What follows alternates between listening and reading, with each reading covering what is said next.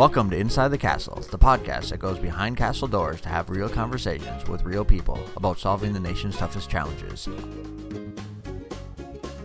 I'm one of your hosts today, Aaron Snyder. And I'm Angie Fryermuth. In today's episode, we're going to explore the innovative tools developed by the Corps to address the challenges posed by climate change. You know, I think this is a, a really important topic, obviously. I feel like, you know, within the recent history here, we've had, you know, hurricanes or tropical storms hitting California. We've had wildfires in Maui. Seems like every time you turn around, there's something that can be related to climate change. And there's lots of challenges out there. And the Corps is always talking about resiliency, but I guess I'm kind of, I have really no idea, Angie, what kind of tools the Corps might be able to deploy to either help the Corps or just the you know American people to to cope better with climate change. And so, do you have any idea what this might be? Yeah, I've had the fortune of working closely with our guests uh, here on some communication efforts. And so I do know more about the tools that are out there. And I really think that they're going to help local communities with some of their planning um, in the future. And so uh, I'm looking forward to learning a little bit more. Sounds good. Well, I suppose our listeners want to actually hear from our guests today versus others, our lack of understanding or my lack of understanding as it pertains to what tools are available. So, with us today, we have Will Veatch and Brantley Thames to provide us some insights into the Corps' cutting edge approaches to building resilience in the face of changing climate. Thank you both for joining us today. Thanks for having us. Yeah, great to be here. All right. So, before we get into this topic, could you each tell us a little bit about yourself and your role within the Corps? Brantley, let's start with you. Yeah, thanks. Brantley Thames here. Um, actually, work with Will Veatch as the Climate Preparedness and Resilience Community of Practice lead. I work out of the Louisville district, but I've done a lot of work with Will nationally. Currently serve as the CPR COP National Policy Advisor on Climate and Military Programs, and also as the Regional Technical Specialist for the Great Lakes and Ohio River Division uh, for Flood Risk Management. Worked for the Corps for about 22 years. My primary role over my career has been as a hydraulic engineer but more recently, the last decade or so, I've supported climate adaptation planning across USACE uh, and more recently Army and DoD. And I'm Will Veatch, and as Brantley said, I'm the lead of the Climate Preparedness and Resilience Community of Practice out of headquarters. We are within the Civil Works Engineering branch within Engineering and Construction at headquarters. And the Climate Preparedness and Resilience Community of Practice is a group of about 300 or so professionals across the Corps of Engineers who have signed up to receive my emails and are in one form or fashion or another interested in helping the Corps of Engineers become more prepared for the impacts of climate change. We do a lot of things to help make that happen from teaching training to informing policy, writing technical guidance, and also championing the tools that we're going to talk about today. Before I came to headquarters, I was a hydrologist in the New Orleans district, so I got to experience the impacts of climate change directly. I have been at headquarters now for about um, two and a half years. I think it's safe to say that when people hear the word climate change and then associate it with the federal government, that's just what they do. They associate it with the federal government and not sure who within the federal government is doing what. I just think it's important for us to to take a little bit of time and help set the stage and say what the Corps is doing in regards to climate change and like some of our initiatives at the national, regional, and local levels. So, Will, any thoughts on that? Sure. Well, as informed by and required by several of the administration's executive orders, we are doing a lot of things on climate change. The way Executive Order 14008 phrases it is tackling the climate crisis.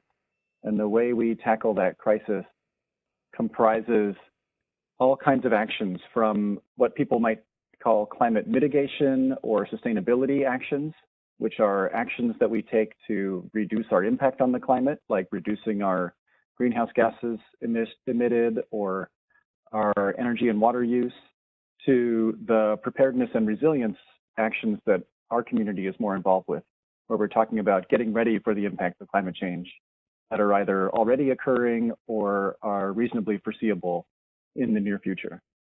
But there's also other kinds of actions that we're involved in that are important to remember, like research and development at our engineering research and development centers, as well as the Risk Management Center, Hydrologic Engineering Center, Institute for Water Resources.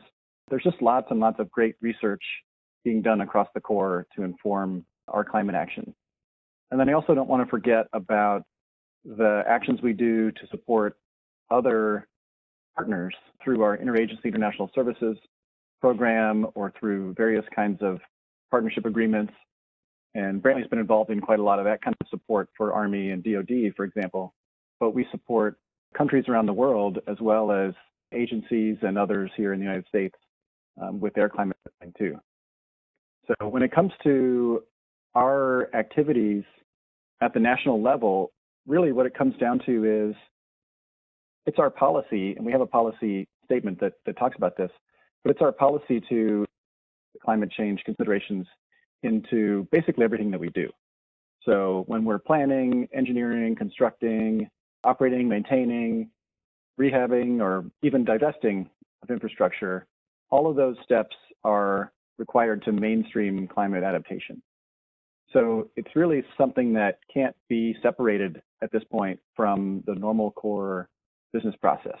All of our missions, programs, operations, and projects must consider climate change. So when it comes to the way that most sort of regional and local initiatives are impacted by Corps work, I think the, the main impact is going to be through the effects of our civil works projects and our military support mission, both of which are going to have climate change considered all throughout.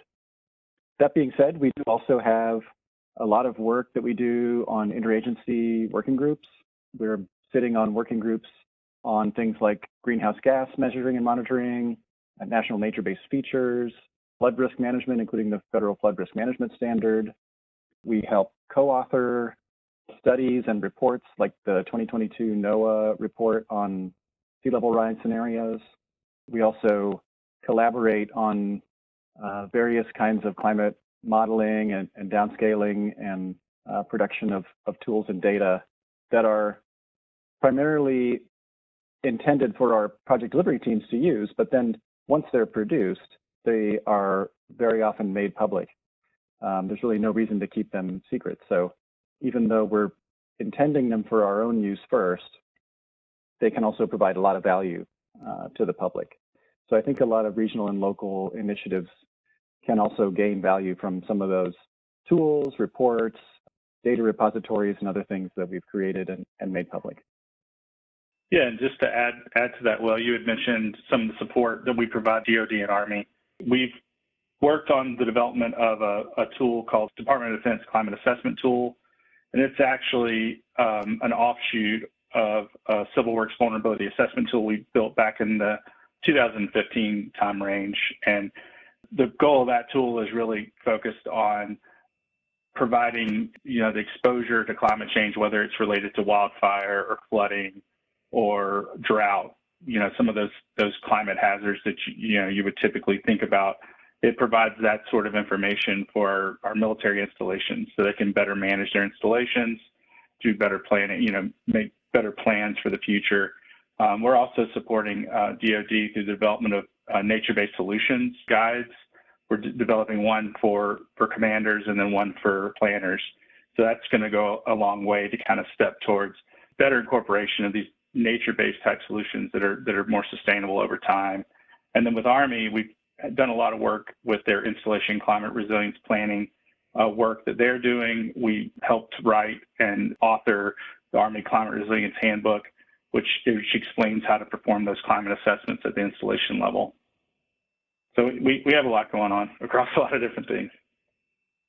That's really amazing. It sounds like you guys do have an awful lot going on. I was thinking of the list of things, and it's like it must be hard to keep track of all this. And I'm always so amazed at all the the great things that the Corps does that the vast majority of our listeners probably don't have any awareness of. So hopefully, this is shedding some light on this.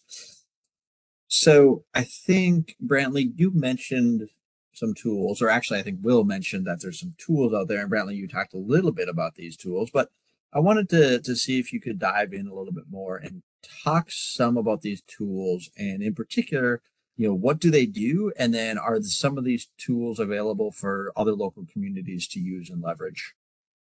Yeah, sure. Um, you know, talking about our tools, I think they, they kind of work across a couple categories. Uh, we have our coastal tools and then we have our inland tools. And so those are kind of two major water resource regimes that we work in as an organization. And there's really one tool that's being used right now for the co- that's been developed for the coastal area, although we're working on two new ones coming out that should be out very soon. I'll talk about those. And then the inland tools, there's two tools there, and those are really focused on looking at historical trends in weather, and I say weather, I shouldn't say weather, that's not the right word there, but parameters such as like precipitation, stream flow, things that matter to our, our planners and our planning teams that are out there, uh, which is, in my opinion, the tools are developed for that use. They're really developed for our, our teams to be able to develop climate resilience plans, climate resilient plans, and um, provide that resilience to our, the communities that we're supporting. Uh, so starting with the coastal tools, the, the main one we, we typically use is called the sea level tracker. And it's really a tool where that provides our users the ability to visualize our core, or you say sea level rise curves. These are projections out through, uh, I think it's 2150. Will might have to help me there. Yep, I hit it right. Okay, good. But it also allows us to make comparisons to other sea level rise curve projections that are out there either that have been provided by NOAA or other local governments. I think there's one for New York. There's there's a whole um, whole group of those these sea level rise projections, and so you can visualize those against each other. Uh, the tool also provides the ability to look back and look at observed sea levels that have occurred over the past, you know, 40 to 100 years, depending on the, the gauge that you're looking at. You can look at these sea level trends and also kind of compare those as they approach the sea level rise projections that, that we provide to our PDTs. And those projections are really important to make sure that what we, you know, the infrastructure that we design and build today is going to work, you know, over the full life of the project and even beyond. Another really important aspect of this tool is what we call extreme water levels, which is what we expect. They're, they're frequency based. So a lot of our studies are based on the 100 years. A lot of people may have heard of the 1% annual exceedance probability event occurring. The tool also provides those estimations out into the future, those projections as well. And then many times when we're designing something, we care about a certain elevation not being exceeded. So if you're working in a community and you know that when this roadway overtops, you have major damages behind it, you can actually plot those kind of critical thresholds against those curves and, and have a better understanding of what that impact might be to your community. Following up to that, a tool soon to be released is the sea level analysis tool. We call it the SLAT tool. It does everything that the sea level tracker tool does, but it's been enhanced to, to have a better user interface, more user friendly, more intuitive workflow. It's snappier, it's quicker. The framework has, has just been built to perform a lot better for, for users. There's all the all the capabilities that were that are in the sea level tracker and, and even more. Um, another tool that we're working on now that I expect will be out soon is the Gate Operations Analysis Tool. We call it the GOAT, as you can imagine, great acronym there. And that tool is really focused on, you know, a lot of these coastal communities are going to are being protected or, or probably will be protected by some sort of gated structure. And so this tool is there to help us analyze how frequently, how long gates will need to be closed, allows us to optimize design and better understand this compound flooding situation where you have riverine flooding from the headwaters and you have you have coastal flooding from the from the ocean. I mean, in general, I think we expect to have more frequent and longer um, gate closures as we look at how climate will change in the future, how sea level will change in the future, and, and those coastal storms associated. Uh, in terms of inland tools, we have two, like I mentioned. The one that looks back at, at kind of our historical trends is called the time series toolbox. What's great about this tool is we have preloaded data that's pulling data directly in from the USGS. That's time series data like stream flow, a stage, river stage at, at, at a specific gauge, and that sort of thing. But it also allows the user to upload their own data, which I think is a really great thing because USGS may not have data where, where you need it and you might have data where you need it. So it, gives you that flexibility. But the real goal of that tool is to perform these different kind of statistical analyses. One of those is a non-stationary detection analysis, which allows us to understand in the past what's changed. So that could indicate that a, a dam was built or that urbanization caused a change in how much, you know, how much the normal flow is or how much some sort of stream flow characteristic is. And then when you think about projected climate models, uh, we have our CHAT tool or the climate hydrology assessment tool. And this actually is pulling all this really complex data from that's been produced through these uh, global climate models, seeing outputs like stream flow, precipitation, temperature. The tool allows us to see those trends, to understand the range of uncertainty across the models. There's it's not it's not just one projection. There's kind of this range, and then also understand what you know those projected trends may be, and then we can tie that back to if something like stream flow is important to our design, whether it's ecosystem restoration or flood risk management, it allows us to tie that back and understand how that might impact the viability of a measure that we're investigating. And the last thing I want to talk about uh, that kind of gets left out a lot are some of these other resources. Sometimes a tool isn't just a tool. Sometimes a report is a tool. For our community, we've developed these regional literature syntheses that pull all the complex journal articles, things that no one has time to read, and puts them into one document for each region and really provides that kind of real depth and breadth of knowledge to to help support our, our teams as they as they go through their process of developing a climate assessment. We have some other other stuff as well. We have a lot going on in the tools and resources department for sure. Well, Brantley, you did a great job covering all the tools. I don't think there's anything else that I can add to add any more detail to what you did to explain all the tools. I think just in terms of giving a little context for why we have the tools, the history lesson here is that going back to when we created our first sea level guidance in its current form in 2009, we told the field to use these three scenarios of future sea level. And what they did was everybody created their own spreadsheet, and it was all all different spreadsheets all across the Corps of Engineers. First web-based tool we created was the sea level calculator, which has now evolved into the sea level tracker and soon to be into the sea level analysis tool that you mentioned.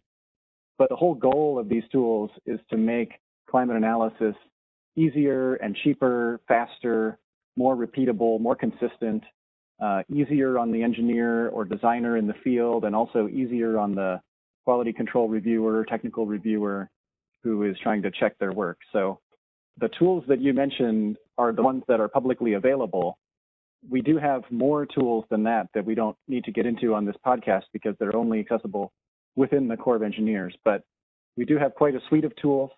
And one of our goals is to try to consolidate that group down so it's not quite so many. So the three tools you mentioned, uh, I'll just point out, are the children of maybe five tools. So as we go forward, we try to make these easier to use, more intuitive, and streamline it down in, into fewer tools so it's easier on everybody. It sounds like not only will these tools benefit internal to the USACE as far as helping us build more resilient infrastructure um, and take a look at um, making sure that we're planning for appropriate weather events, etc. There are opportunities for these tools to help local communities, help them better understand the data that's available and how that data can help them make informed decisions uh, within their community. So Will, what are some benefits that these tools can provide local communities? Absolutely. You know, as a project funded agency, the way the Corps usually helps communities with their community resilience is through projects. But we also recognize that not every community is able to partner on a project at any given time. And we do have programs that are also out there to help communities like the Silver Jackets and the National Flood Risk Management Program, planning assistance to states and tribal partnership program. But if a community is pursuing its own climate resilience planning and they aren't able to partner on a, a Corps of Engineers Civil Works feasibility study or other kind of study, these tools provide a way for them to still get some information that can be helpful to them. And Brantley made a great point when he pointed out it's not just the tools either. We have reports, We have literature syntheses, we have guidance documents. You know, local communities can also copy our engineering manuals or regulations or circulars and use those for their own planning as well. So the tools can, can be something that helps communities even outside of the normal feasibility study process. But as Brantley mentioned, the time series toolbox and the sea level tracker are both tools that can really help teams understand the conditions that they're dealing with uh, in the past and present and then going forward into the future. So the time series toolbox, again, is this one that you can take streamflow data or water level data from the USGS, or you can upload whatever data you like uh, that you may have handy, whether it's flows or rainfall or any other variable of interest. And then you can run these statistical tests and see, has something changed in this data? Has the rainfall gotten heavier or has the stream flow uh, gotten lower for some reason? Those kind of statistical tests really takes the heavy lifting off of the, the user. So they don't have to remember statistics or, or get an advanced degree in data science. They can run these 12 tests and see if there's been a sudden change point or these three tests to see if there's been anything uh, any trends in the data over time. And that can tell you if, if something's changed in the past, because that could really undermine your design assumptions if you're assuming that things aren't changing, but they actually are. And the sea level tracker, along the similar lines, it can tell you the way things were looking in the past, but then it can also put that in context with those three scenarios going out into the future. And actually, it's more than the three scenarios because the tracker also includes the NOAA scenarios from 2022 and 2017 and even 2012. It includes local state developed scenarios from states like California and New York, New Jersey that have developed their own scenarios. So you can really put the observed data in context with the projections out in the future. And I think that's something that can really help communities.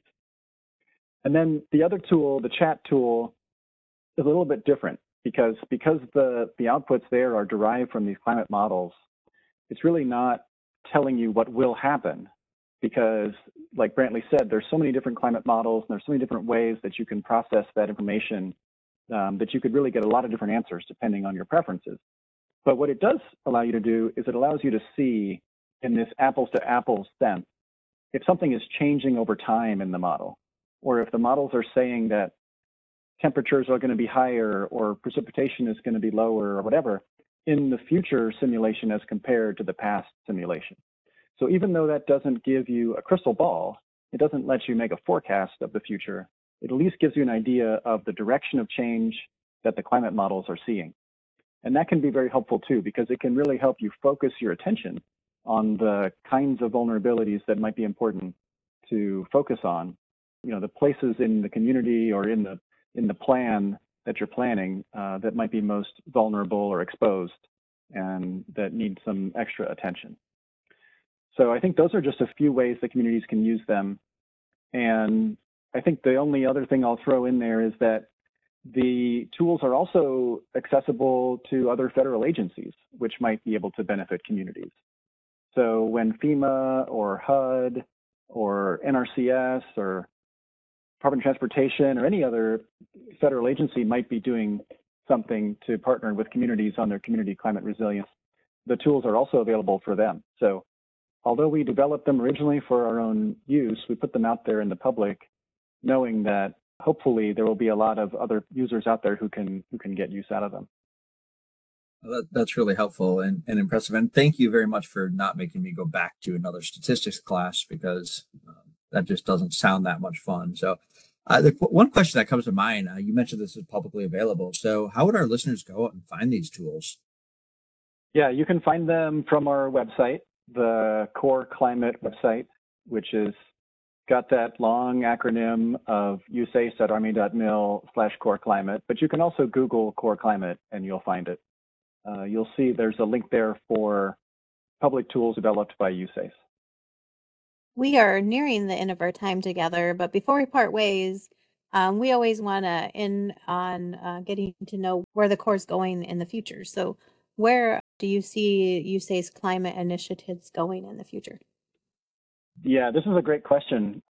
Even though we have talked a lot about all the things we've already done, we have even more ideas for big things that are still yet to come. So I could probably spend a whole podcast just on this question, but I think I'll just mention a few things. One is working steadily in the direction of trying to use the outputs of climate model projections more directly. I think a lot of people, when they see these climate model downscaled outputs, they think of them as a forecast when that's really not what they are, and it's not really appropriate to use them in that way. But that doesn't mean that they can't be used for any purpose. So we're really working hard to try to come up with ways for our teams to make decisions informed by those model projections, uh, even if they're not going to tell you exactly what the flow is going to be in some future year. So we've recently released a guidance document on appropriate usage of uh, downscaled hydroclimatology, and we're working with some of our scientific partners to on a number of different initiatives to try to reduce the uncertainty in those projections and, and find ways to use them uh, in decision making. I'll also mention that um, we are going to be developing our new sea level guidance. I think I mentioned it before that the guidance in its current form was first put out in 2009 and then it was slightly tweaked in 2011. But it's going to be exciting times in sea level coming up here pretty soon. In 2025, we're going to get the new mean sea level published by NOAA. And we're also going to get a new geodetic datum, which means that the official height of the ground is also going to change.